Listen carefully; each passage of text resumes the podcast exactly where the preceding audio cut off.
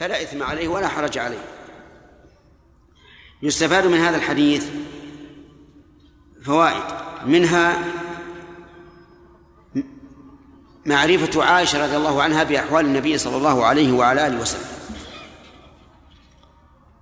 وإذا ك... ويتفرع على هذه الفائدة أن ما روته عن الرسول عليه الصلاة والسلام وعارض غير وعارض ما رواه غيرها فإن روايتها تقدم يعني أن روايتها مرجحة لأنها من أعلم الناس بحال النبي صلى الله عليه وعلى آله وسلم.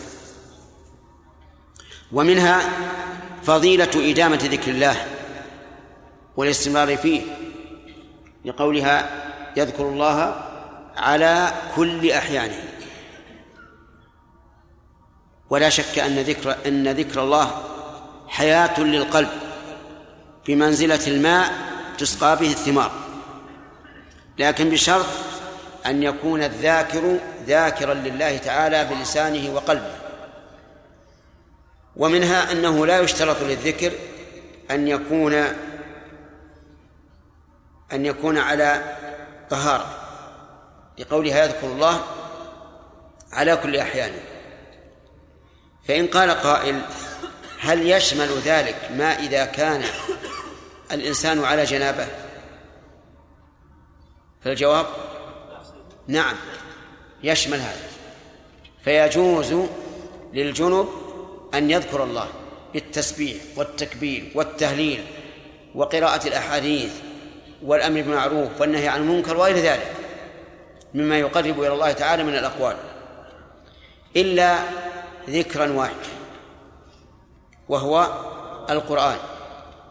فالصحيح أنه لا يجوز للجنوب أن يقرأ القرآن. وإن كانت المسألة فيها خلاف فيها خلاف لكن الصحيح أنه لا يجوز له قراءة القرآن لأن النبي صلى الله عليه وسلم كان لا يحجزه عن القرآن شيء إلا الجنابة. كلمة لا يحجزه يعني لا يمنعه ولأنه كان يقرأ أصحابه القرآن ما لم يكن جنبا أو ما لم يكونوا جنبا. وهذا يدل على أنه ممنوع أن يقرأ القرآن وهو على جنابة لأن النبي صلى الله عليه وسلم يجب عليه البلاغ ومن البلاغ أن يعلم القرآن. فإذا كان يمتنع من ذلك إذا كان على جنابة دل على دل هذا على أنه لا يجوز للجنب أن يقرأ القرآن لأنه لا يعارض الواجب إلا بشيء واجب تركه. وهذا القول هو الراجح وهو الذي عليه جماهير أهل العلم أن ال... ال... الذي عليه جنابة لا يقرأ القرآن حتى وإن توضأ. بخلاف المكث في المسجد فيجوز للجنوب إذا توضأ وأما قراءة القرآن فلا يجوز حتى يغتسل. فيه تنبيه يقول جملة معترضة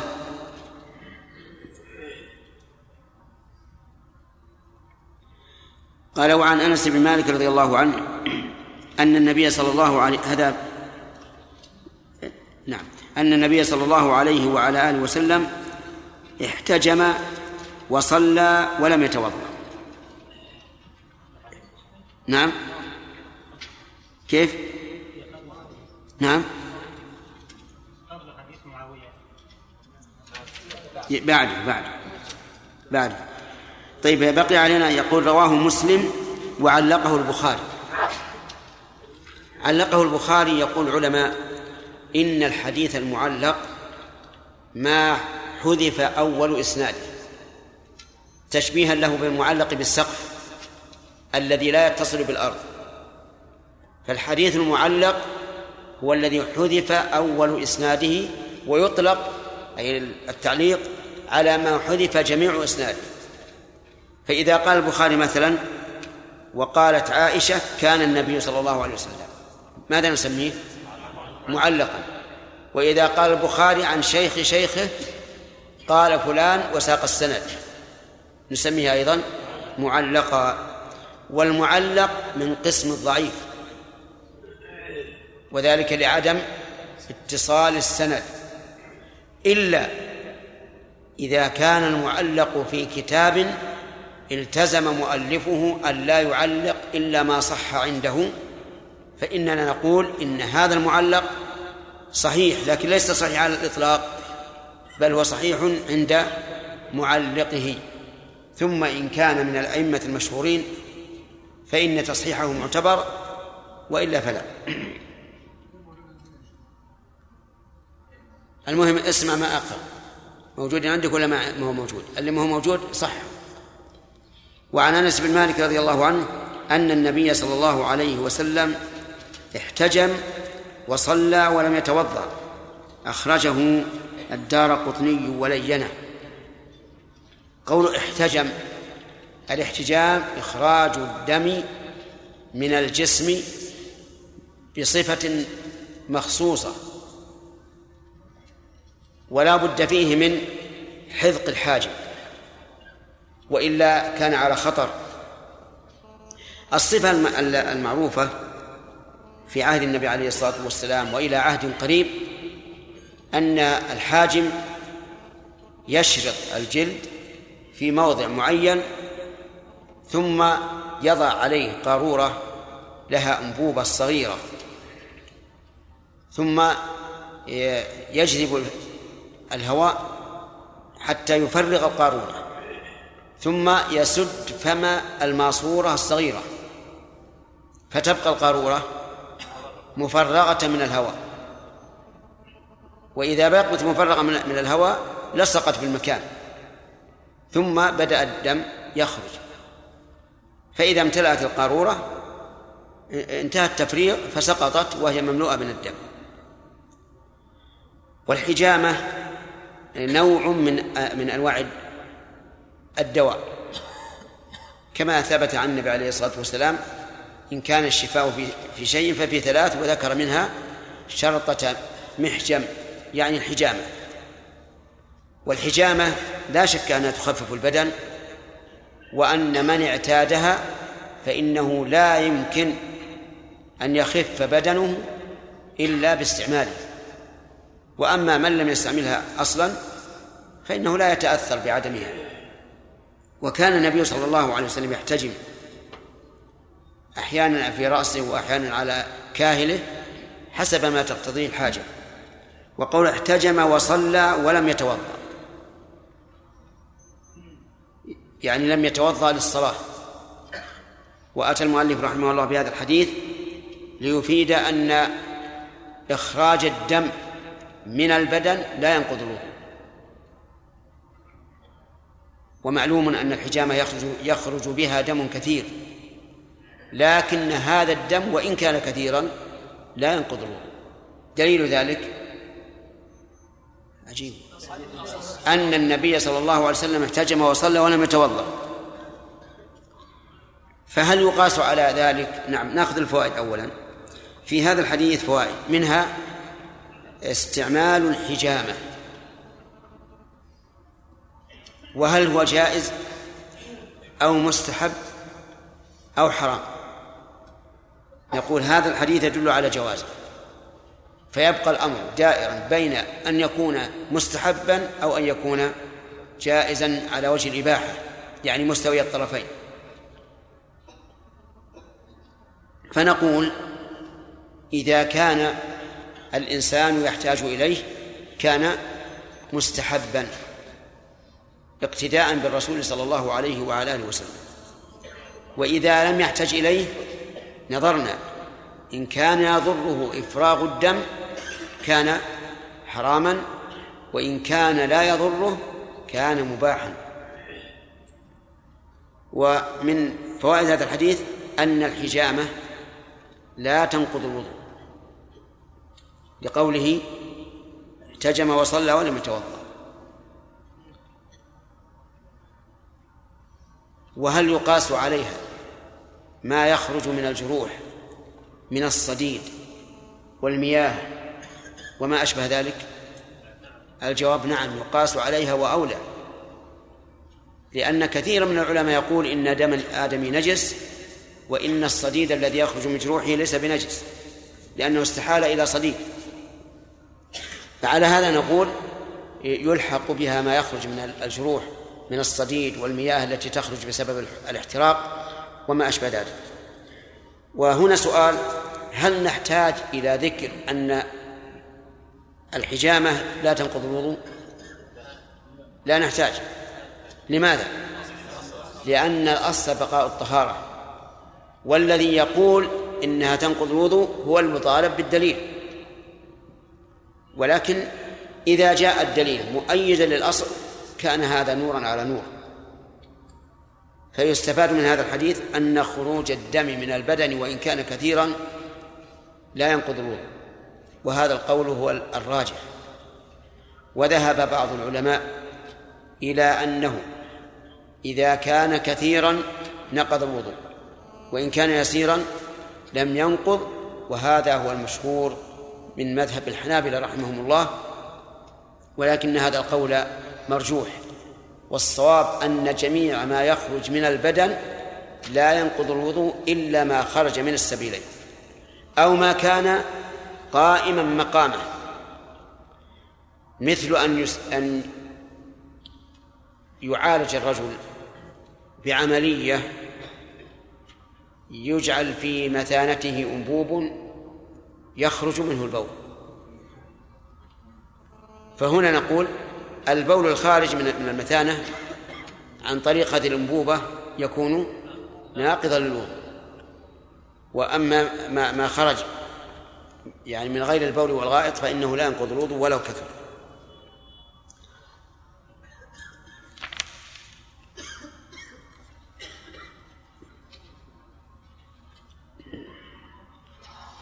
قال وعن عائشة وعن معاوية رضي الله عنها وعن معاوية رضي الله عنه قال قال رسول الله صلى الله عليه وسلم العين وكاء السهي. فإذا نامت العينان استطلق الوكاء رواه أحمد والطبراني وزاد ومن نام فليتوضأ. وهذه الزيادة في هذا الحديث عند أبي داود من حديث علي دون قوله استطلق الوكاء. وفي كلا الإسنادين ضعف. أول من الناحية الفنية. كان الأجدر بالمؤلف أن يضع هذا الحديث متى؟ في عند الحديث الأول. كان الصحابة ينتظرون العشاء حتى تفرق رؤوسهم. لكن لعله رحمه الله آه لم يعثر على هذا الحديث إلا بعد أن كتب الباب فألحقه. وإلا فلا يخفى على أي إنسان أن سوق الأحاديث في موضوع واحد أولى من تفريقها نعود إلى هذا العين وكاء السهم. العين هي الباصرة المعروفة. والسه بكسر الهاء الدبر. والوكاء ما يربط به الكيس أو نحوه. الآن المعنى مفهوم. العين هي والسه الدبر والوكاء الحبل الذي تربط يربط به الكيس ونحوه لئلا يندفق ما فيه. فإذا نامت العينان ولم يقل إذا نامت العين لأن العين في الأول المراد بها المراد بها الجنس فيشمل الواحد والمتعدد فإذا نامت العينان استطلق الوكاء يعني انطلق. ولم يشعر به الإنسان. ففي هذا الحديث إشارة إلى أن النوم الناقض للوضوء إنما هو ما يستطلق به الوكاء وهو النوم العميق الذي يسترخي به الدبر ويخرج وتخرج الريح من غير أن يشعر به الإنسان. وفيه من الفوائد أن الريح ناقض للوضوء. وقد جاء ذلك صريحا في قوله صلى الله عليه وسلم لا ينصرف حتى أسمع صوتا أو يجد ريحا. ومن فوائد الحديث أن النوم لا ينقض الوضوء إذا لم يستطرق الوكاء الوكاء سواء كان من قاعد أو ساجد أو راكع أو مضطجع. لأن الحكم يدور مع علته وجودا وعدما.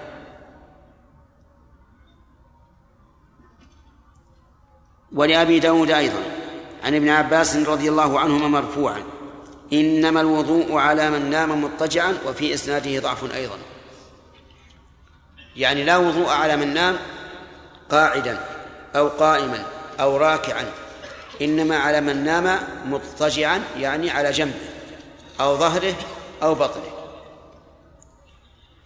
وذلك لأن النائم على وجه الاضطجاع أقرب إلى أن يكون نومه عميقا يحدث ولا يشعر بنفسه.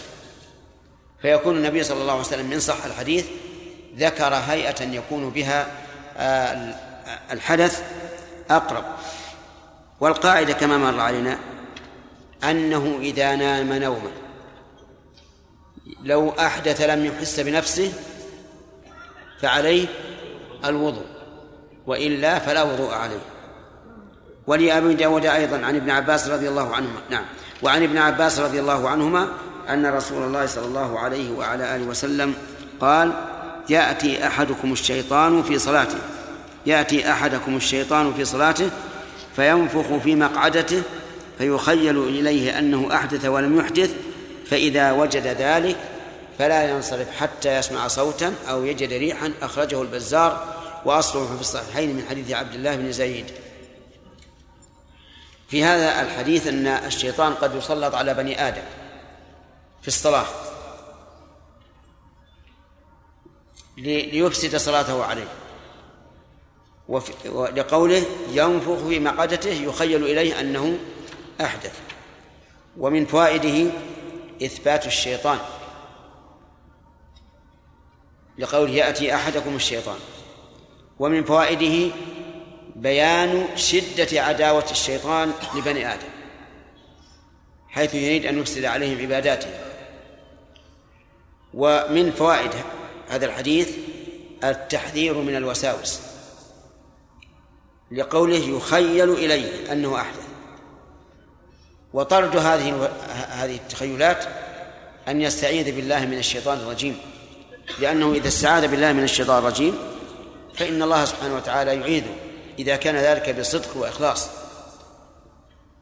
ومن فوائدها من فوائد الحديث أن اليقين لا يزول بالشك. لقوله فلا ينصرف حتى يسمع صوتا أو يجد ريحا. ومن فوائد هذا الحديث أن النصوص قد تأتي مقيدة للشيء بناء على الغالب. لقوله حتى يسمع أو أو يجد.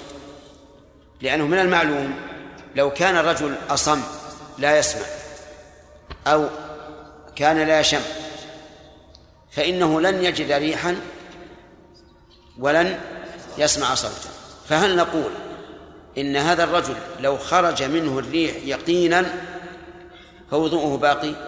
لا. لكن النبي صلى الله عليه وسلم آه، رتب على هذا آه، في الغالب. وقد ذكر الأصوليون أن القيد الأغلبي ليس له مفهوم. ولمسلم عن أبي هريرة رضي الله عنه نحو وللحاكم عن أبي سعيد مرفوعا إذا جاء أحدكم الشيطان فقال إنك أحدثت فليقل كذبت. وأخرجه ابن حبان بلفظ فليقل في نفسه. آه، إذا جاء أحدكم الشيطان فقال إنك أحدثت. هل هو قول يسمع أو وساوس وتخيلات؟ الثاني.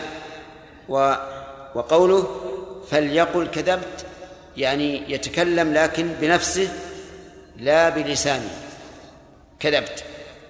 وذلك من من أجل أن يمضي في صلاته. ففي الحديث هذا من الفوائد ما سبق وفيه أيضا أن الإنسان ينبغي أن يلاقي عدوه بحزم وقوة. لأن كذبت فيها شيء من العنف والشيطان جدير بأن يعنف معه ويقال له كذبت لأنه كذوب كما قال النبي عليه الصلاة والسلام في حديث أبي هريرة قال صدقك وهو كذوب. ونقف على باب آداب قضاء الحاجة. نعم. نعم. أن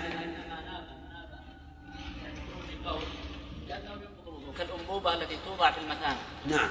بعض الناس يضعون يعني يضعون له أنبوبة يستمر خروج البول معها باستمرار. نعم. كلما حصلت إذا كانت الأنبوبة الموضوعة في المريض يخرج البول فيها باستمرار صار كمن به سلس البول.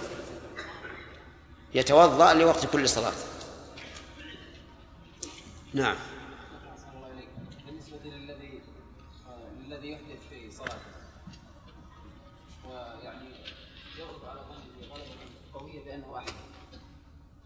لكنه ما ما تيقن يقينا بأنه أحدث هل يعد هذا ناقضا لصلاته أو لا؟ لا. يعني لو أحس أنه لو خيل إليه أنه أحدث وغلب على ظنه غلبة قوية فإنه لا يخرج من الصلاة حتى يسمع صوتا أو يجد ريحا. يعني شم ريحا. لا, لا يتأكد بأنها منه مع هذا الظن. حوله أحد؟ نعم حوله ويخشى أن تكون من الذي إلى جانبه؟ لكنه غلب على ظنه لا ينصرف حتى يسمع صوتا أو يجد ريحا من نفسه. نعم.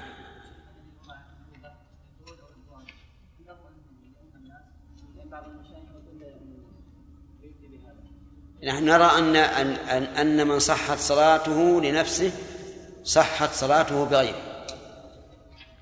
أما المذهب فيقولون إن الذي به سلس البول لا يصلح أن يكون إماما. نعم. إيش؟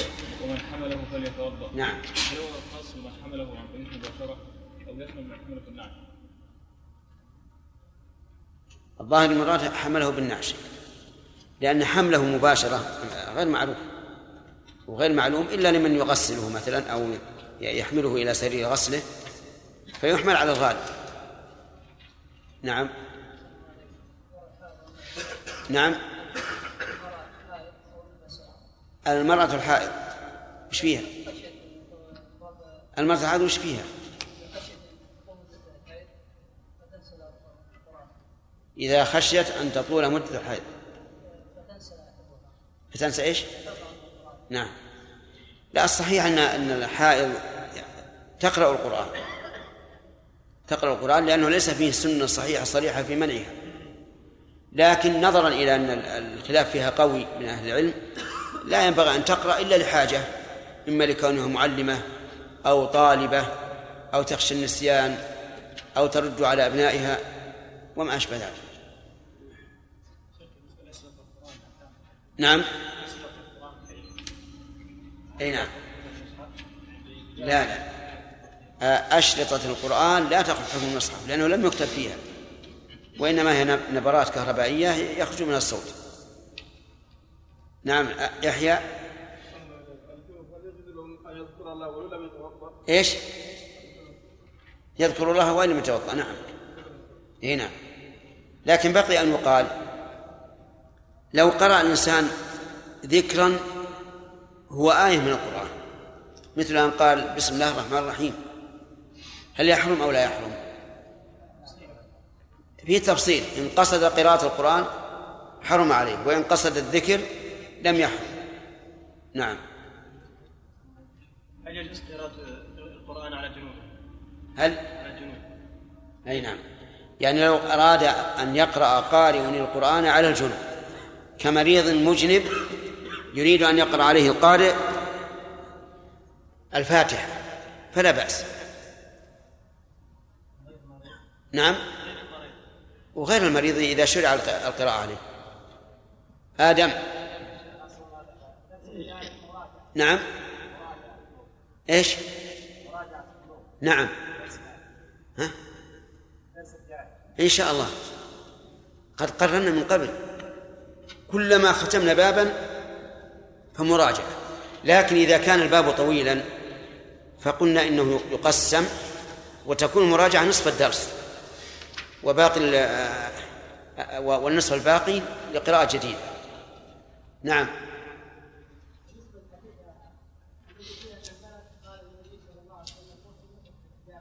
إيش؟ نعم. والله لا أعرف هذا الحديث. لا الحدث نعم. بقلبه لا بأس. أما بلسانه لا. أي بقلبه لا بأس. يمره على قلبه لا بأس. نعم. نعم. يعصب ذكره؟ لا لا لا. لا هذا ضرر عظيم. لأن البول إذا نزل من المثانة وامتلأت القنوات ربما تتفجر.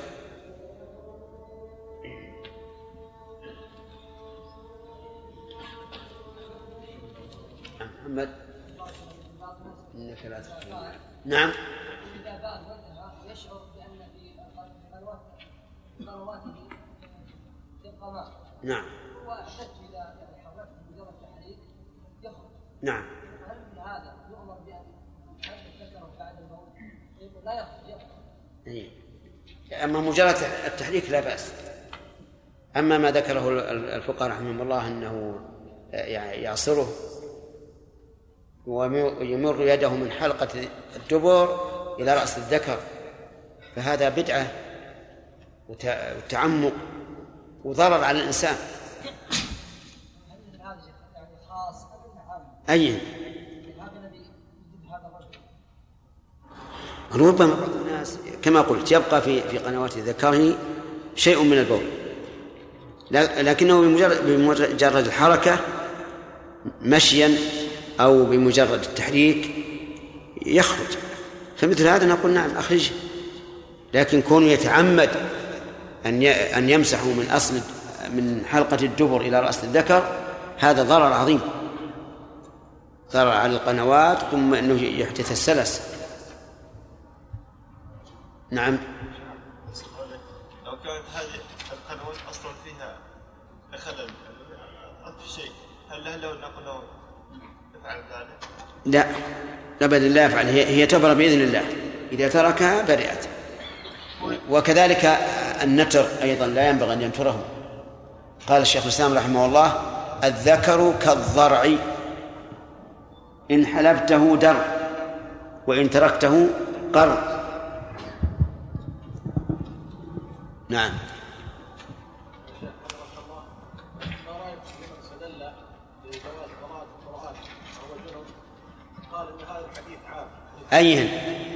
ما رايك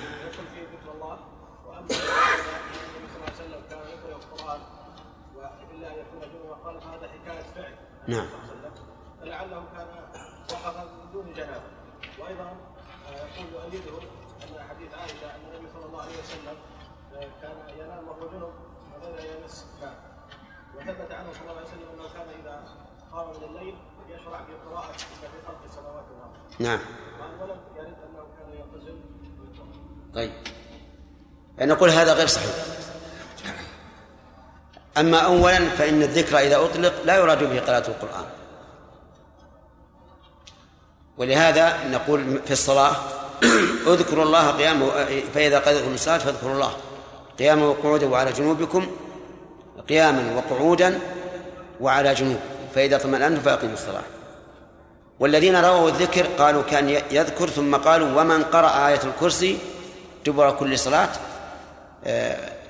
لم يمنعه من دخول الجنة إلا الموت. ففرقوا بين الذكر والقراءة. هذه واحدة. ثانيا أما كونه لا يحتزه إلا, إلا, إلا الجنابة هذه واضح أن الجنابة تمنعه. وقد أشرنا إلى هذا قبل قليل وقلنا أن الرسول عليه الصلاة والسلام أمر بتبليغ القرآن. ولا يمكن أن يحجزه شيء عن تعليم القرآن وتبليغه إلا إذا كان ذلك التبليغ محرما.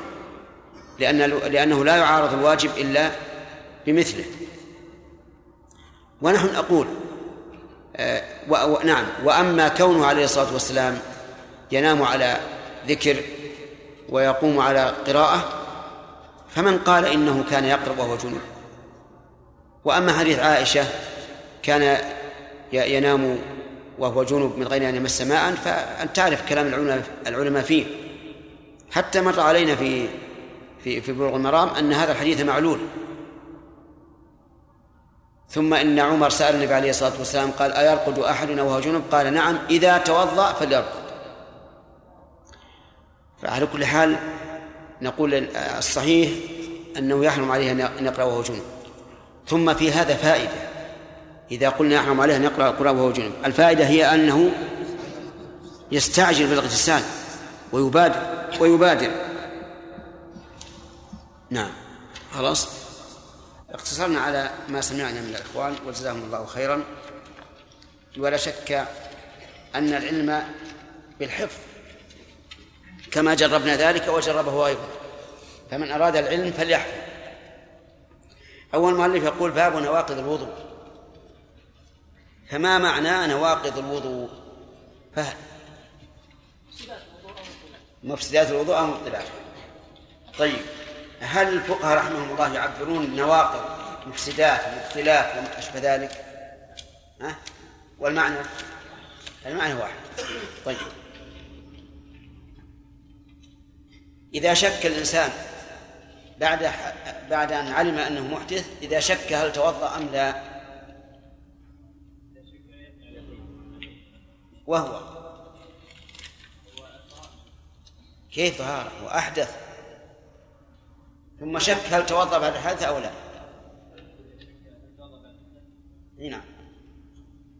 هل تطهر أم لا؟ نعم. يعني يلزمه الوضوء. كذا؟ متأكد؟ عجيب. أي رجل أحدث مثلا آه، آه، مر على المرحاض وتبال ثم خرج. ولما حضرت الصلاة شك هل توضأ بعد هذا الحدث أو لا. الأصل أنه لم يتوضأ. آه. الأصل أنه لم يتوضأ. من أين تأخذ هذا الحكم؟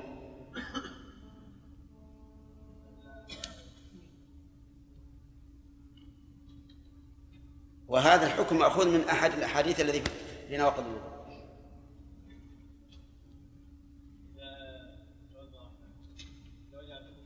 نعم. نعم. نعم.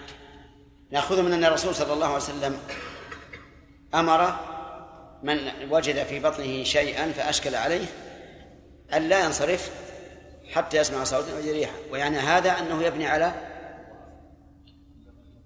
على اليقين سواء طهارة أو حدث صح؟ طيب. النوم ناقض للوضوء هل هو بمجرده؟ صالح. نعم. ما دليلك على أن النوم بمجرده ليس بناقض؟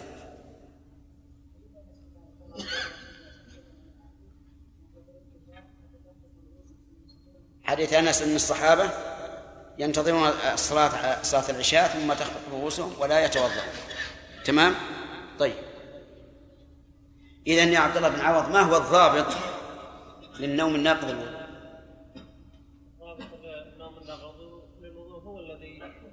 الإنسان معه شعورا نعم. فإذا بحيث؟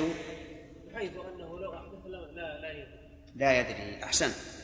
وما عدا ذلك فإنه ليس وما عدا ذلك فإنه ليس بناء ليس بناء بارك الله فيك. طيب. رجل أرعف أنفه فجر أينتقض وضوءه أو لا؟ الدليل.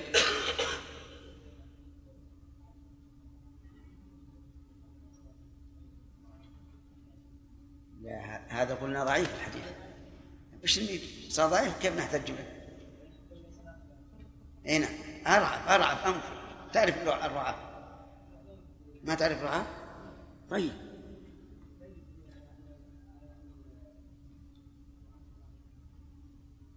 إذن الدليل عدم الدليل الدليل عدم الدليل والأصل بقاء الطهارة ألا يمكن أن تحتج بأن الرسول احتجم ولم يتوضأ؟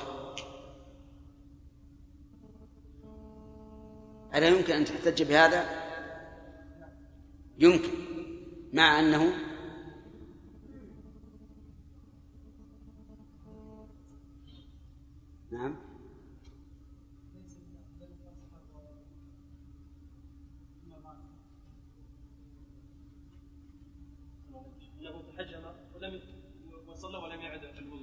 الوضوء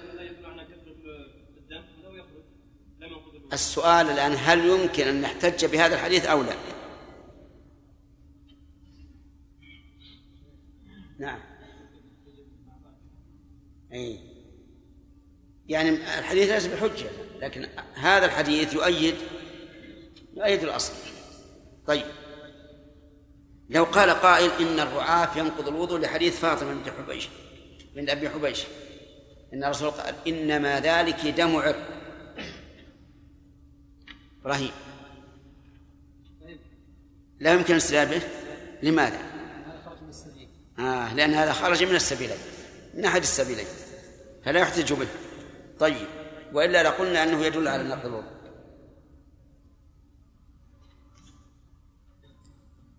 في حديث طلق بن علي وحديث بسرة ما ظاهره التعارض فكيف ذلك؟ كمال. خلاص. معناها لم لم تكن معه نعم. ما هو؟ مس الذكر طيب. ما هو الذي يدل على الوضوء بمس الذكر؟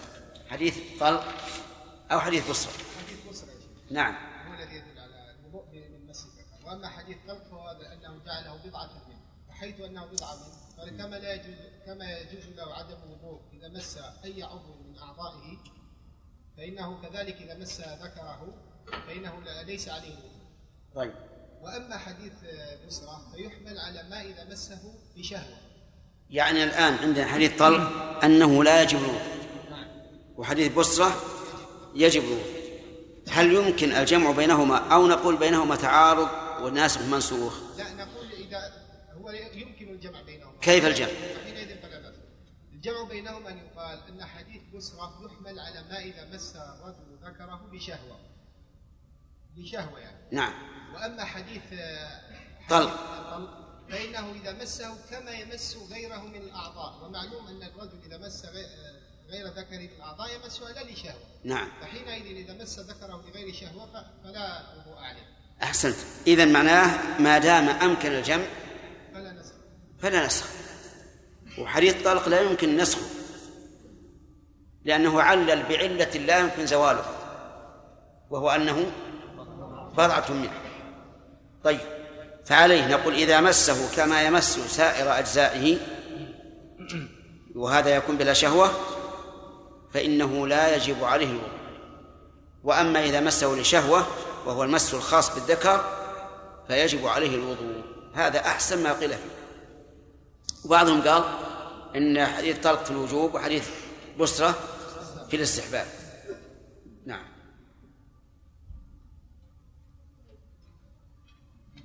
الأخ رجل أكل من كبد بعير والثاني من كبد شاة أيهما الذي يتوضأ؟ يجب. يجب. كبد. الكبد كما هو لحم البعير كبد البعير. يجب؟ كيف ذلك؟ لعموم الحديث. طيب. والذين يقولون إن إن اللحم هو اللحم الأحمر ال- دون الأكباد ودون الأمعاء والكرش وما أشبه ذلك.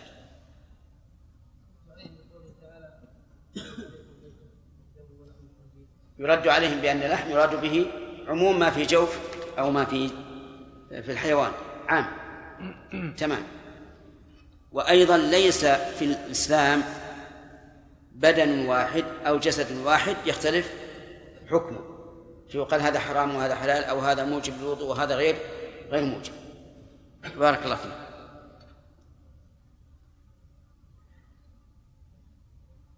هل الأمر بنقض هل الأمر بالوضوء من لحم الإبل على سبيل الوجوب أو على سبيل الاستحباب؟ الأخ ارفع يدك. اللي وراء. اي نعم على سبيل الوجوب؟ ما الدليل؟ ها؟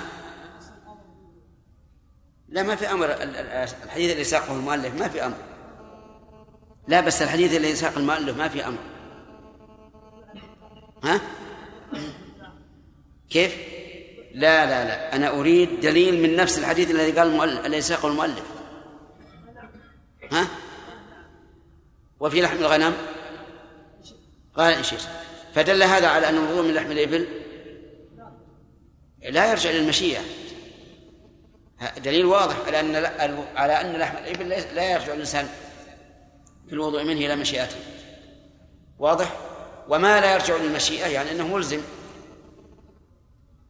أفهمت هذا جيدا؟ طيب. المؤلف رحمه الله ذكر في نواقض الوضوء أحاديث ضعيفة فكيف يذكرها مع أنه لا يحتج بها؟ يحيى. لبيان حاله ولأن بعض العلماء قال قال بما دلت عليه من أحكام فيريد أن يبين أن هذا ليس بصحيح لأن هذا الحكم ليس بصحيح لأنه مبني على حديث ضعيف.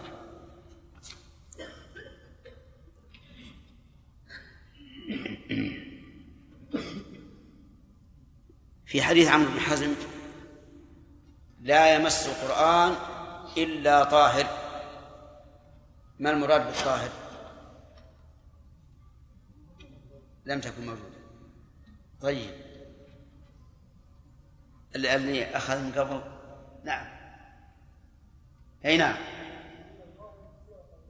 نعم. نعم. آه. وقيل إيش؟ طيب. آه الذين قالوا إن المراد بالطاهر المؤمن آه بماذا استدلوا؟ الأخ. أي نعم.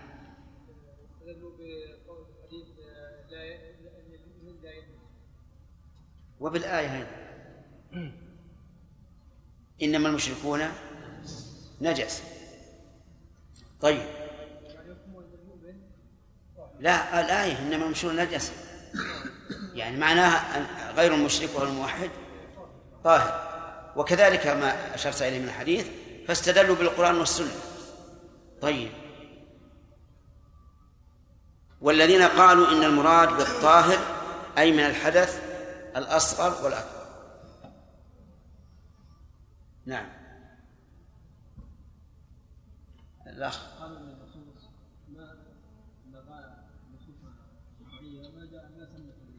يعني لم يعهد أن يعبر عن المؤمن بالطاهر.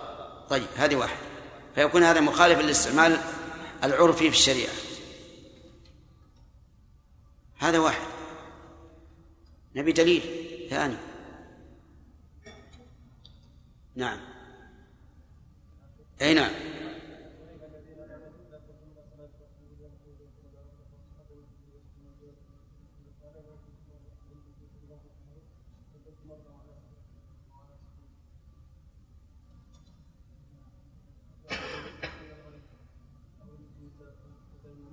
فلم تجدوا ماء فتيمموا صعيدا.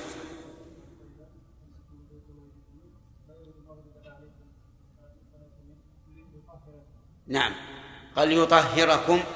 فدل هذا على أن الرجل إذا اغتسل من الجنابة أو توضأ من الحدث الأصغر صار صار طاهرا. طيب. كيف نرد على الذين استدلوا بالآية والحديث على قولهم بأن المؤمن بأن المراد بالمؤمن الطاهر؟ لأن هذه من آداب المناظرة أن الإنسان يأتي بدليل قوله والرد على على قول خصمه لا بد من هذا. طيب إيهاب.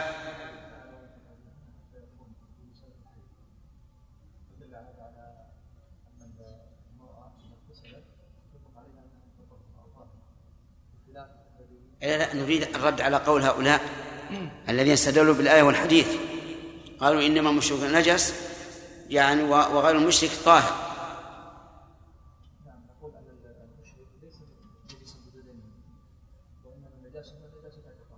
نعم. طيب. يعني إذن النجاسة معنوية. الدليل على أن نجاسة المشرك نجاسة معنوية.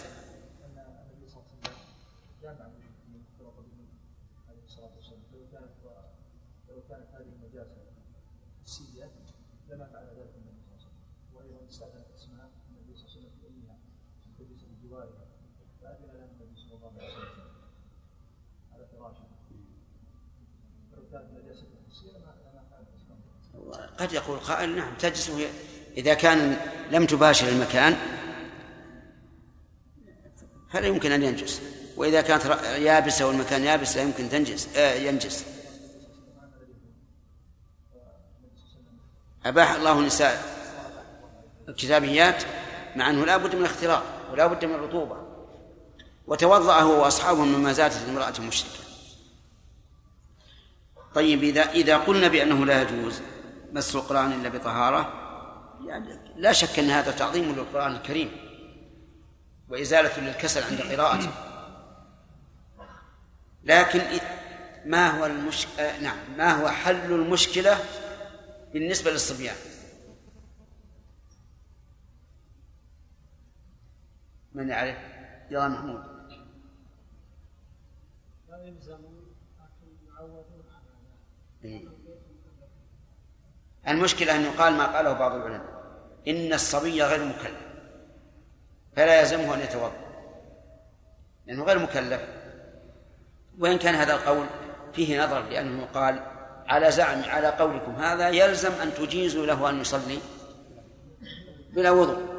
لأنه غير مكلف. لكن يقال مشقة التحرز من من هذا توجب التخفيف. في, هذا الأمر. ولذلك قال الفقهاء يجوز أن يمس الصغير لوحا. فيه قرآن إذا مس الخالي من الكتابة وبعضهم أجازها مطلقا لماذا ساق المؤلف حديث عائشة بعد حديث عمرو بن حزم؟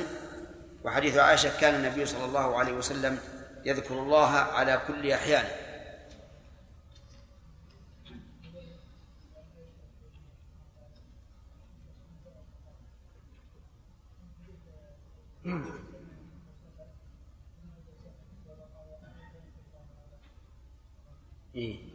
يعني إشارة إلى أن ذكر الله لا يشترط له الطهارة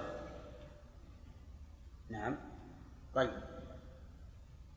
إيه، بقي علينا لو قال قائل هذا الحديث يدل على جواز قراءة الجنب للقرآن الكريم. خلاص. حديث عائشة. كل أحيان. أي حين يمر عليه فالرسول يذكر الله. هذا ان هو اما ذكر في اللسان أو ذكر في القلب أو ذكر في الجوارح و واذا اطلق الذكر فليس القران نعم. هو الذكر العام يعني دخول القرآن لا يدخل يعني القرآن لا يدخل في الذكر المطلق. طيب. فيه أيضا جواب آخر. ثم هناك دليل يدل على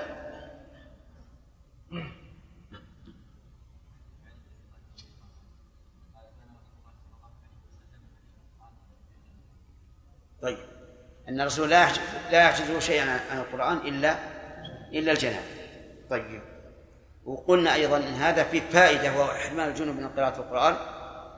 هو المبادرة في الاغتسال لأن الملائكة لا تدخل بيتا فيه جنوب ولهذا ينبغي الإنسان أن يسرع أن يسرع في الاغتسال من الجنابة أو يتوضأ.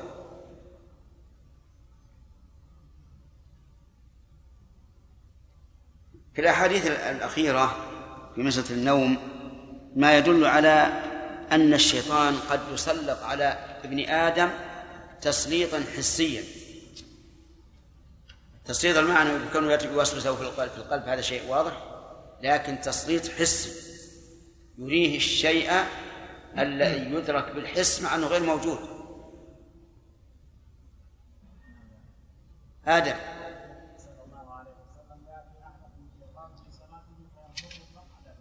نعم. أحسنت تمام.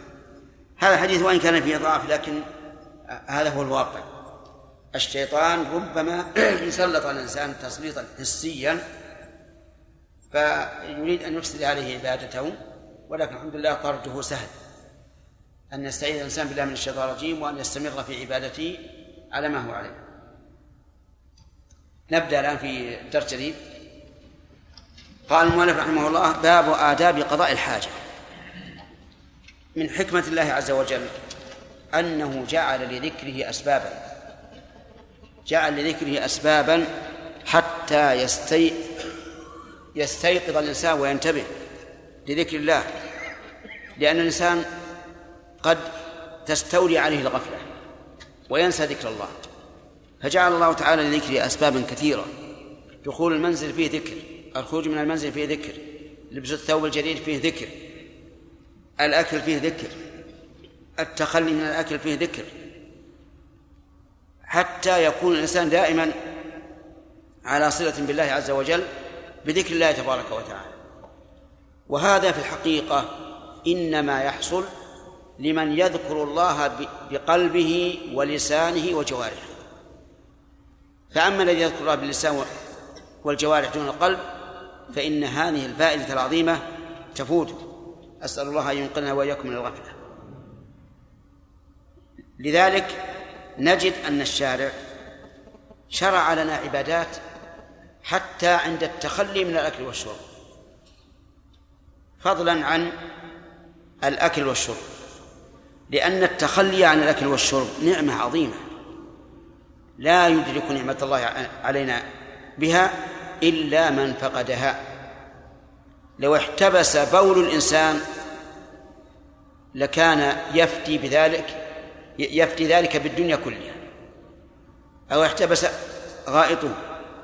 أو احتبست الريح. لتعب تعبا عظيما. ولسلك كل واد ليصل إلى طبيب ينقذه من ذلك. فنعمة الله علينا بالتخلي من الأكل والشرب لا شك أنها نعمة عظيمة. له علينا أن نشكره تبارك وتعالى عليها. ثم هذا التخلي هو عن طعام وشراب. طعام وشراب من أين جاء؟ من الله عز وجل. أفرأيتم ما تحرثون أأنتم تزرعونه أم نحن الزارعون؟ الجواب أنت يا ربنا أنت الذي زرعت هذا. ولولا أن الله تعالى زرعه ما نمى. قال تعالى لو نشاء لجعلناه حطاما.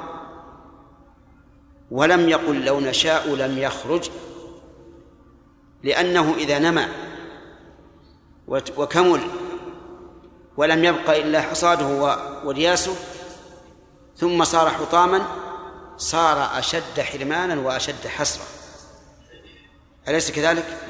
وهذا تأمل. لم يقل لو نشاء لم, لم ننبته أو لم نزرعه.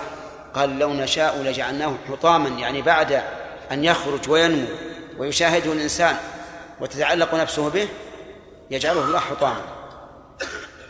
وصدق الله العظيم. لو نشاء لو شاء لجعله حطاما.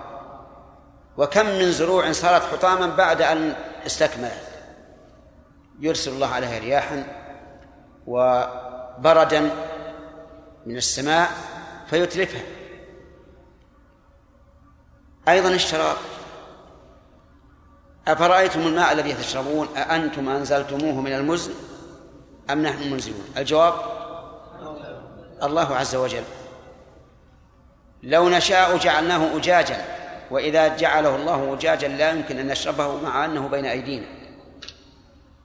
ولم يقل لو نشاء لم ننزله لأن كون الماء بين أيدينا ولا نستطيع شربه أشد حسرة مما لو لم نجده. فالحاصل أن نعم الله عليك بالتخلي من الطعام والشراب. لابد أن تذكر نعمة الله عليك بتحصيل الطعام والشراب. كم من ناس لم يحصلوا عليه؟ إما قدرا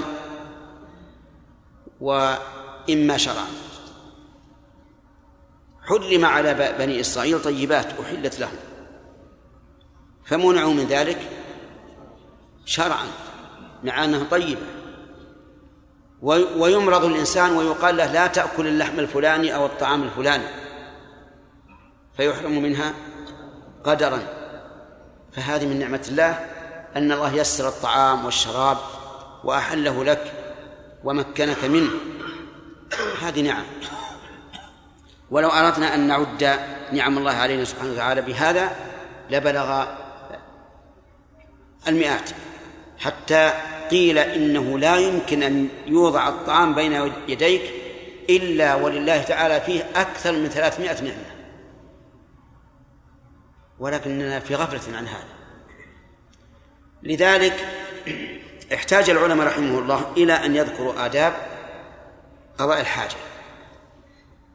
آداب قضاء الحاجة. ومعنى قضاء الحاجة يعني التخلي عن الأكل والشرب لكن من الأدب في الألفاظ أن يكني الإنسان عن الشيء الذي يستحي من ذكره بما يدل عليه.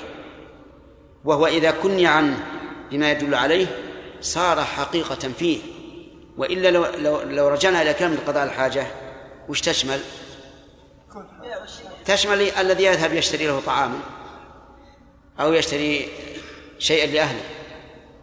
لكن لما اصطلح على هذا التعبير صار حقيقة في البول والغائط.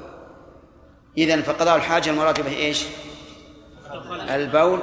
التخلي من الطعام وهو البول والغائط. له آداب قولية وله آداب فعلية. عند الدخول وعند الخروج وعند الجلوس. يقول بدأ المؤلف بحديث أنس قال كان النبي صلى الله عليه وعلى آله وسلم إذا دخل الخلاء وضع خاتمه أخرجه الأربعة وهو معلول. وذكر علته في أسفل آه، الكتاب. كان إذا إذا دخل الخلاء أي إذا أراد دخوله. وضع خاتمه أي أخرجه من أصبعه ووضعه قبل أن يدخل به الخلاء. وكان النبي صلى الله عليه وسلم يتختم إما باليسرى وإما باليمنى. وذكر بعضهم أن تختمه باليسرى أكثر من تختمه باليمنى. وإنما كان يتختم لأنه صلى الله عليه وسلم قيل له إن الملوك لا يقبلون الكتاب إلا إذا كان مختوما. فاتخذ خاتما. ونقش على فصه محمد رسول الله. محمد أسفل ورسول في الوسط ولفظ الجلالة فوق. حتى إذا انتهى من الكتاب ختمه بهذا الخاتم.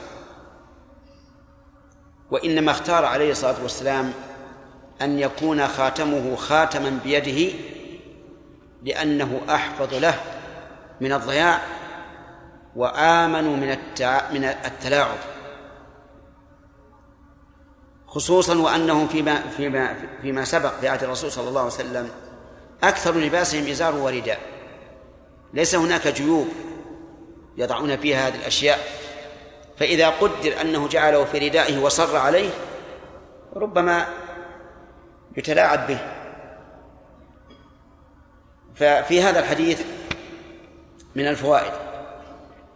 أولا جواز لبس الخاتم.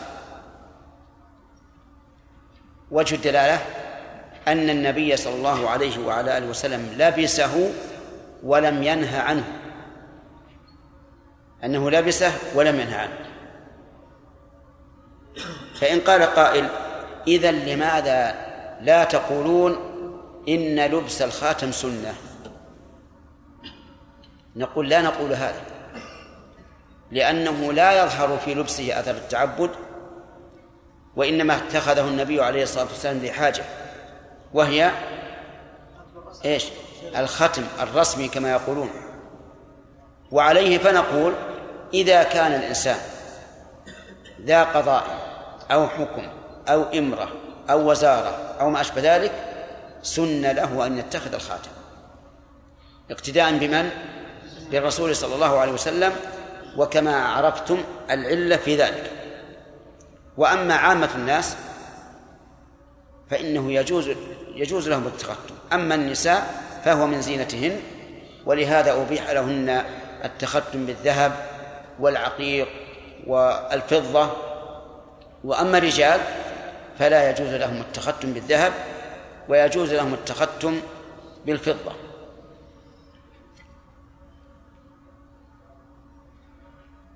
ولكن لو قال قائل إذا كنا في عصر لا يلبس فيه الخاتم إلا من كان آه، مغمورا في في الناس ومخالفا للمروءة. فنقول إذا كنا في عهد هكذا فالأولى عدم لبسه لأنه لا ينبغي للإنسان أن يعرض نفسه للغيبة أو يعرض نفسه لما يكرهه الناس منه أو ما أشبه ذلك. الإنسان يجب أن يحمي نفسه عن الأذى والضرر. حتى أن الرسول عليه الصلاة والسلام نهى أن يهين الرجل نفسه فيتكلم بما لا يمكن. ومن فوائد هذا الحديث أنه لا ينبغي الدخول بشيء فيه ذكر الله. لأن الرسول صلى الله عليه وسلم كان إذا أراد دخول الخلاء وضع خاتمه. فإن قال قائل إذا كان الإنسان يخشى عليه لو دخل المرحاض ووضعه أن يسرق كما في المجامع عند في المساجد وفي الحرمين وفي غيرهم. فالجواب أن الأمر ليس على سبيل التحريم حتى نقول إن هذا يؤدي إلى حرج. الأمر على سبيل إيش؟ الاستحباب. وإنما قلنا على سبيل الاستحباب لأن النبي صلى الله عليه وسلم لم يأمر به ولكن فعله. وفعل النبي صلى الله عليه وسلم المجرد يدل على إيش؟ يدل على الاستحباب لا على الوجوب. فالحمد لله يأخذه يخلعه من من أصبعه ويجعله في جيبه إذا كان له جيب. إن لم يكن له جيب كما لو كان محرما بحج أو عمرة فليبقه على على ما هو عليه ولا حرج. ومن فوائد هذا الحديث تعظيم ما فيه ذكر الله إلى حد أنه لا يدخل فيه الخلاء. ومن باب أولى أن لا يرمى في الطرقات أو في الأماكن القذرة. لأن اسم الله تعالى أعظم الأسماء ولا سيما لفظ الجلالة الذي لا يسمى به غيره وكذلك الرحمن ورب العالمين والملك القهار مما لا يسمى به غير الله فإنه لا يمتهن فإن قال قائل ما تقولون في دخول في دخول المتخلي بالمصحف؟ فالجواب أن العلماء رحمهم الله صرحوا بأن دخول المتخلي بالمصحف محرم لأن عظمة المصحف أعظم من مجرد عظمة الذكر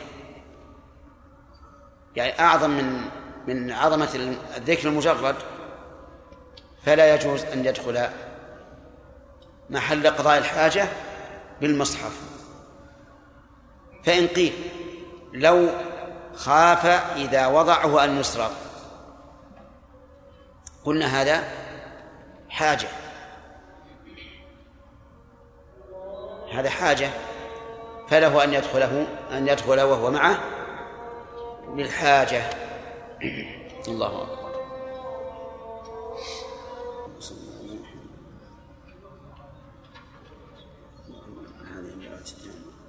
الصلاة القائمة آتي محمد الوسيلة والفضيلة في مقام محمود وعد إنك لا تخلف الميعاد.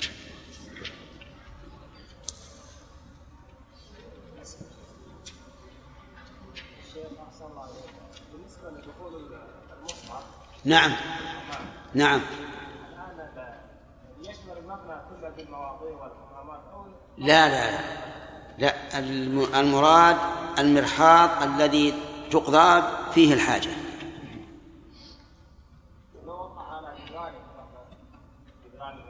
إيه؟ لا بأس لكن ربما يكون في في جيبه أحسن. لأن على الجدار يعني واضح أنه امتهان يكون ظاهرا لكن في جيبه ما هو ظاهر. نعم. نعم. ورد عليه مسائل. هل شيخ الاستدلال بالحديث بالعمومات التي تعرض الحديث لا. إذا جاء مثل هذا فالعلة إما أن تكون علة حقيقية أو لا. مثل حديث عمرو بن حزم قال المؤلف إنه معلول لكنه التعليل لا يقبل. فليس كل ما قيل إنه معلول يكون صحيحا. فينظر فيه وحنا نحن فرعنا هذه التفريعات بناء على صحته نعم.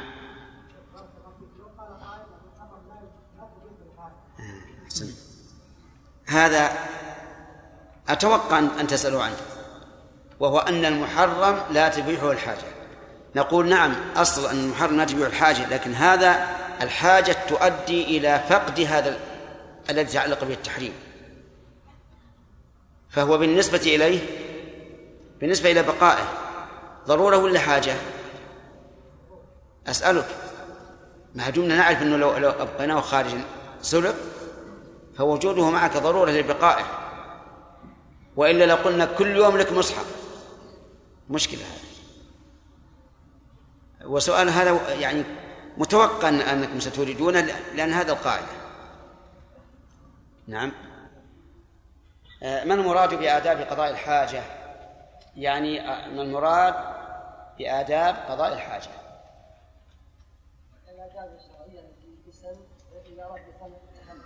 التخلي القولية والفعلية. القولية والفعلية. طيب. وما المراد بقضاء الحاجة؟ تخلي. ببول أو غائط طيب. آه، لماذا كنوا عن هذا بقضاء الحاجة؟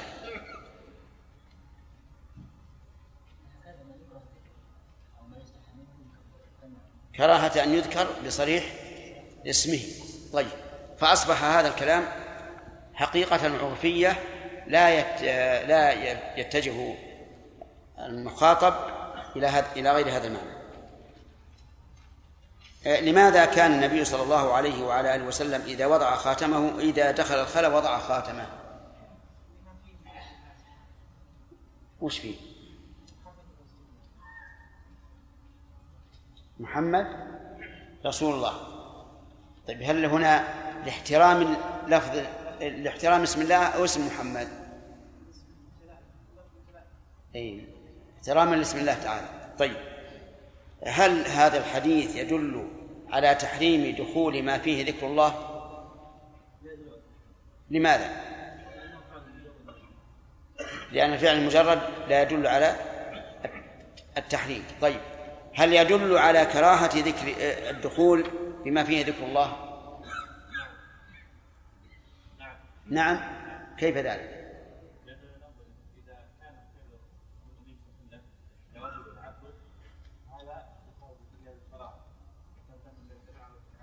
هل عدم فعل المستحب يكون مكروها؟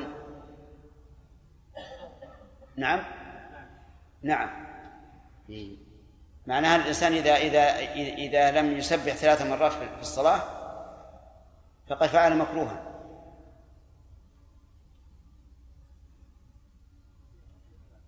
نعم. الظاهر من خلاف ابن جني يا أخي. نعم. أتدري ما خلاف ابن جني؟ نعم. ما تدري لأن ابن جني له شيخ كبير أب جاهل. وأحب أن يكون هو الشيخ دون ابنه. ولكنه قال ماذا أقول للناس إذا سألوني؟ فقال له ابنه وهو ذكي. قال له إذا قالوا لك شيئا فقل فيها قولان فقال له رجل أفي الله شك؟ قال في ذلك قولان فقال كيف هذا قال الحل عند ابني. قال نعم فيها قولان في إعرابها. لا في وجود الله عز وجل. وجود الله سبحانه وتعالى ليس فيه قولان. فهمت؟ فصارت مثلا كل إنسان لا يعرف الشيء يقول فيه قولان. فأنت الآن تقول يلزم من ترك المستحب الوقوع في المكروه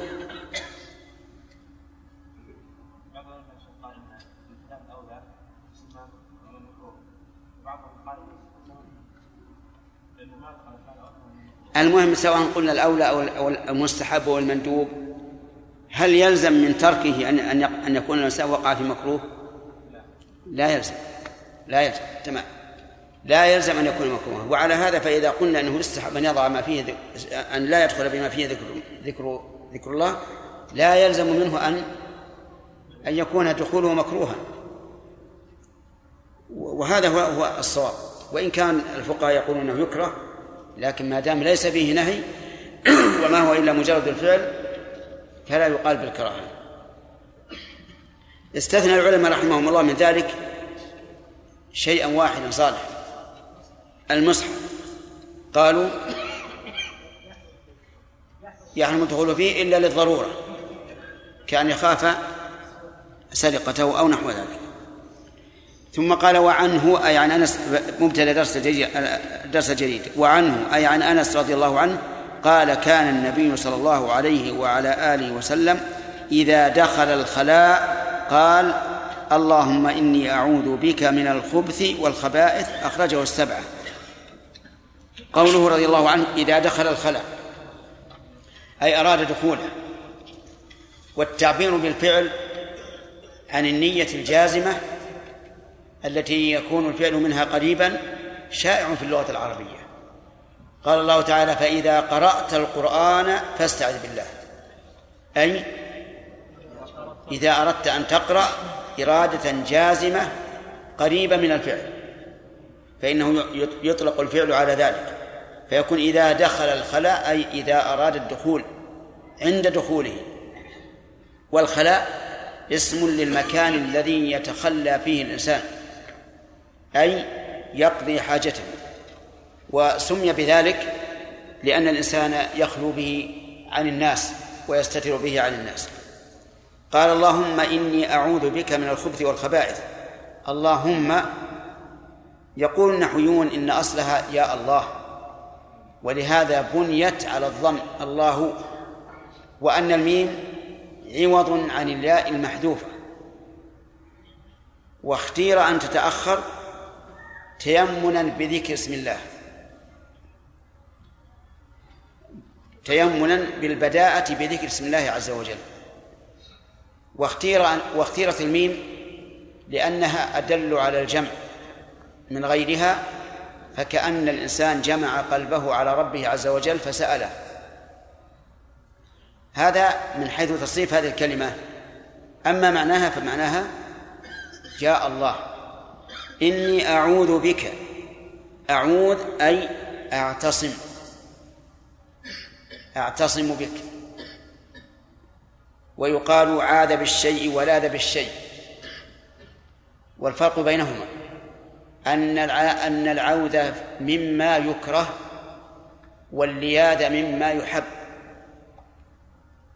فتقول لذت بفلان ليقضي حاجتي.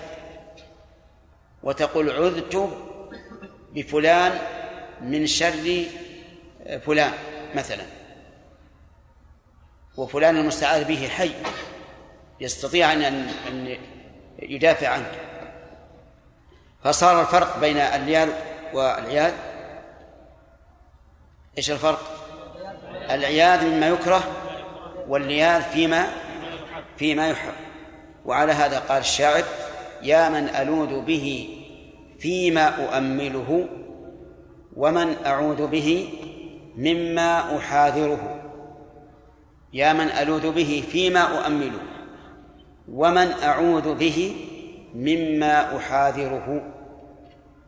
لا يجبر الناس عظما أنت كاسره ولا يهيضون أو يهيضون عظما أنت جابره أعوذ بك من الخبث والخبائث. هذا المستعاذ منه الخبث والخبائث وفيها وجهان. الوجه الأول الخبث والوجه الثاني الخبث. أما الخبائث فهي وجه واحد. فعلى وجه التسكين يكون المراد بالخبث الشر. والخبائث النفوس الشريرة وعلى وجه الضم الخبث تكون جمع خبيث. ويكون المراد بالخبث ذكران الشياطين وبالخبائث إناث الشياطين. وإذا قارنا بين الوجهين وجدنا أن الوجه الأول أعم وأشمل. وأن الوجه الثاني أخص بالمكان. طيب مرة ثانية الخبث بالسكون إيش هو؟ والخبائث؟ النفوس الشريرة. الخبث بالضم جمع خبيث وهم ذكران الشياطين والخبائث إناث الشياطين. الوجه الأول أعم والوجه الثاني أخص في هذا المحل وذلك لأن الخلاء موضع أو مكان الشياطين. فالمساجد بيوت الله عز وجل ومثوى الملائكة. وأما الخلاء فإنه مأوى الشياطين. إذن أيهما أقول؟ ما دام كل واحد منهما يترجح من وجه فماذا أقول؟ أختار أن أن نأخذ بالأعم. من الخبث والخبائث. فإذا أردت أن تدخل الخلاء فقل اللهم إني أعوذ بك من الخبث والخبائث. والمناسبة ظاهرة جدا لأن الخلاء مأوى الشياطين وأهل الشر. ففي هذا الحديث دليل على فوائد. منها أن النبي صلى الله عليه وعلى آله وسلم مفتقر إلى الله. لا يملك لنفسه أن يدفع عنها. وجه ذلك أنه استعاذ به بالله عز وجل. ومن فوائد هذا الحديث استحباب هذا الذكر عند دخول الخلاء. اقتداء بالرسول صلى الله عليه وعلى آله وسلم. فإن قال قائل وإذا كنت في البر فمتى أقول؟ نقول تقوله عند آخر خطوة تجلس عندها. إذا أردت الجلوس قل اللهم إني أعوذ بك من الخبث والخبائث. ومن فوائد هذا الحديث إثبات علم الله عز وجل. لأنه لا يستعاذ بمن لا علم عنده ومن فوائده إثبات قدرة الله وسلطانه تبارك وتعالى وأن قدرة الله وسلطان وسلطانه فوق كل قدرة وسلطان.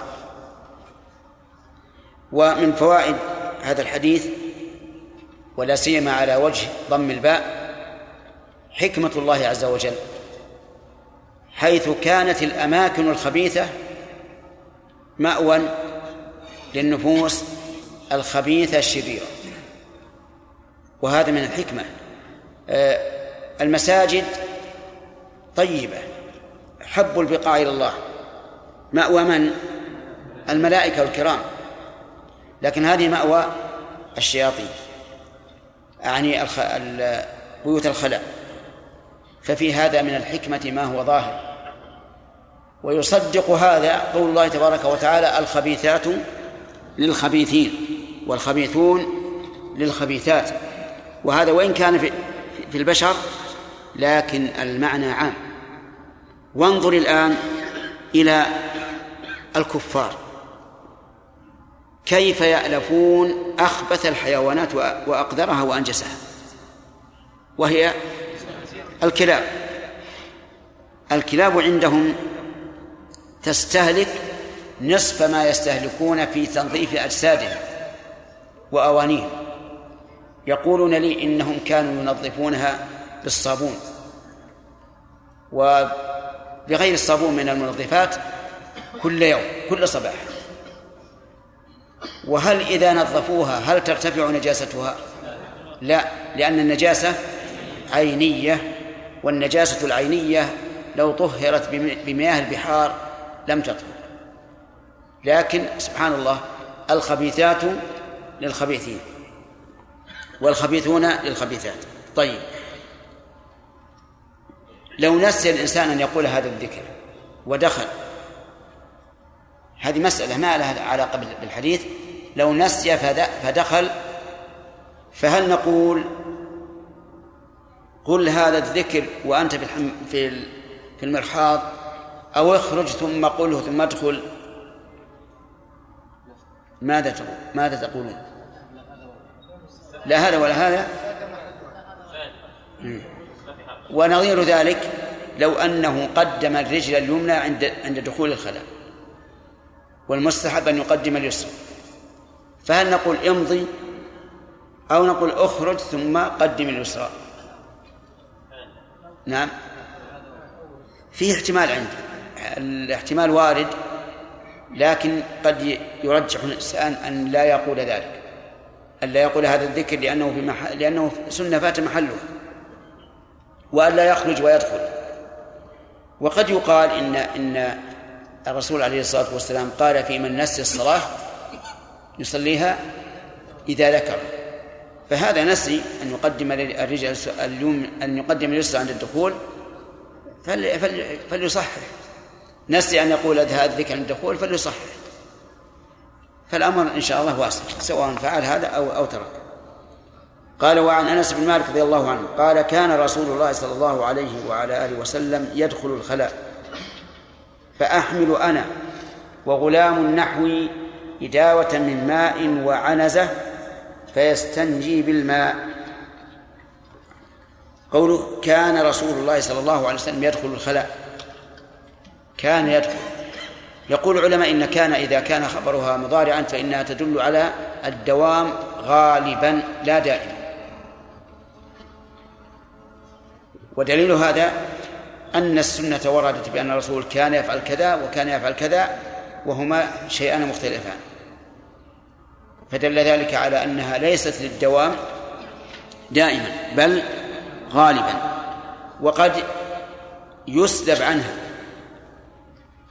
معنى الظرفية وتكون دالة على الاتصاف أي اتصاف اسمها بخبرها. ومن ذلك قوله تعالى في آيات كثيرة وكان الله غفورا رحيما. فهنا كان ليست للدوام غالبا ولا دائما لأنه سلب معنى منها معنى الظرف. وصار المراد اتصاف الله تعالى بالمغفرة والرحمة دائما. كان يقول في كل ركعتين التحية. الرسول صلى الله عليه وسلم تقول عائشة كان يقول في كل ركعتين التحية. هل هو دائم؟ دائما. نعم. ولا يقال إنه يرد على هذا أن الوتر ركعة. يقول فيه التحية لأنها تقول كان يقول في كل ركعتين التحية ولم تقل في كل صلاة.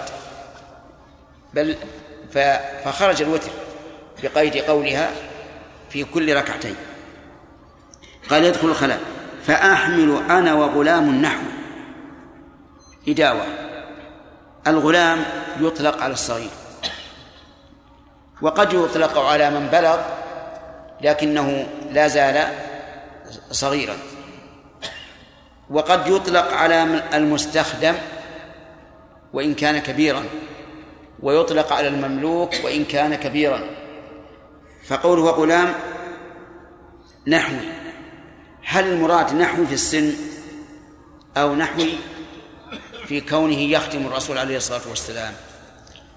إذا قلنا إنه ابن مسعود تعين أن يكون المراد بقوله نحوي أي في خدمة الرسول صلى الله عليه وسلم ويكون إطلاق الغلام هنا على من كان بالغا من باب التوسع في الكلام. أما إذا كان غيره وأنه غلام آخر صغير لم يذكره أنس فلا إشكال. وقول إداوة من ماء. إداوة من ماء معناه إداوة فيها ماء. والإداوة جلد صغير يوضع فيه الماء ويكون حمله سهلا ويسيرا. ويشبهه ما كان من من القطن. ويسمى عندنا إيش؟ نعم يسمى المطارة. فلا أدري عاد هل هذا عندكم؟ ها؟ زمزمية لابد من حديد. نعم. هي من القطن نعم قلع يسمونها القلع. على كل حال هي إناء صغير.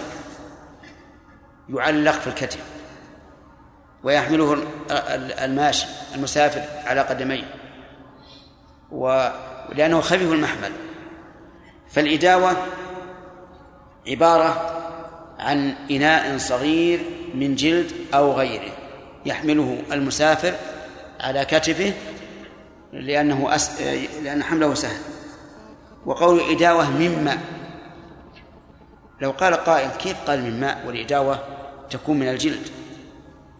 قلنا من ماء أي فيها ماء. طيب. وعنزة العنزة يقول الحاشية عصا طويلة أسفلها زج كالرمح. وقيل إنها الرمح القصير هذه العنزة كان النبي عليه الصلاة والسلام يستخدمها يستعملها في السفر عند قضاء الحاجة ليضع عليها الثوب حتى يستتر به ويستعملها أيضا عند الصلاة يجعلها سترة له.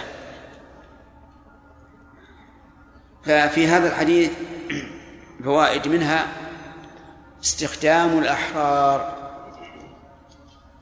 لأن النبي صلى الله عليه وسلم استخدم أنس بن مالك وهو حر.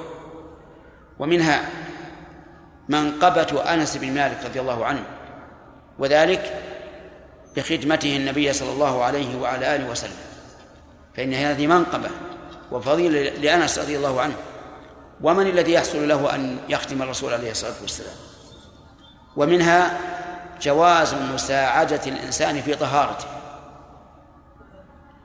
سواء كان ذلك في الطهارة من الخبث كما في هذا الحديث وفي الط... أو في الطهارة من الحدث كما في حديث المغيرة بن شعبة رضي الله عنه حينما كان يصب الماء على رسول الله صلى الله عليه وسلم يتوضأ به. ومنها جواز التعاون في خدمة الشرفاء. لقوله أحمل أنا وغلام نحوي إداوة من ماء وعنزة. وهنا نقول هل التعاون هنا في هذا الحديث أن أحد الرجلين معه الإداوة والثاني معه العنزة؟ أو أنهما يتعاقبانها يتعاقبانهما؟ يأخذهما واحد مرة والثاني مرة أخرى. الظاهر أن الأول أقرب. فيتكون ما فيكون قوله إداوة ماء وعنزة موزعا على الرجلين. موزع على الرجلين. وليس المعنى أن كل رجل يحملهما جميعا. ومنها الاستعداد لما ينبغي أن يفعل لقوله وعنزة. ومنها تأكد السترة في الصلاة وعند التخلي. تأكيد السترة في الصلاة وعند التخلي. ومنها جواز الاستنجاء بالماء دون الأحجار. لأن أنس رضي الله عنه لم لم يذكر أنه كان يحمل أحجارا معه وإنما ذكر أنه كان يحمل الماء والماء إنما كان ليستنجي به النبي صلى الله عليه وعلى آله وسلم وعلى هذا فيدل الحديث على جواز الاقتصار على الماء في الاستنجاء.